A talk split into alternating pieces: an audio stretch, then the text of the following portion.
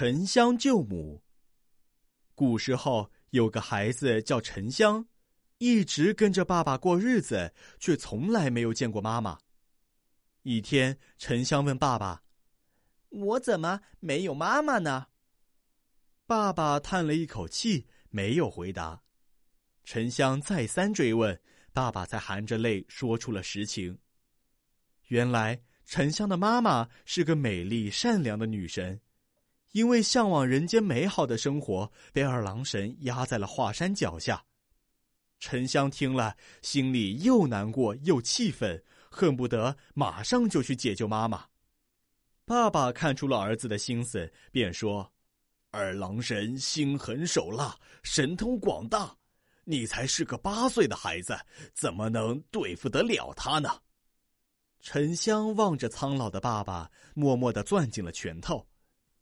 不久，沉香就告别了爸爸，上山拜师学艺。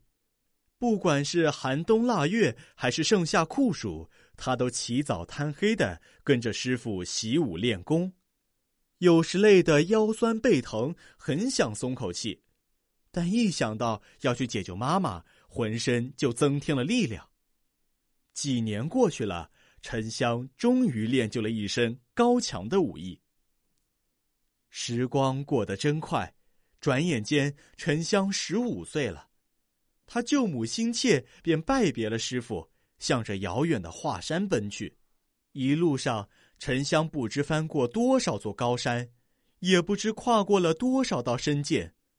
饿了就采几只野果充饥，渴了就捧几口泉水喝喝。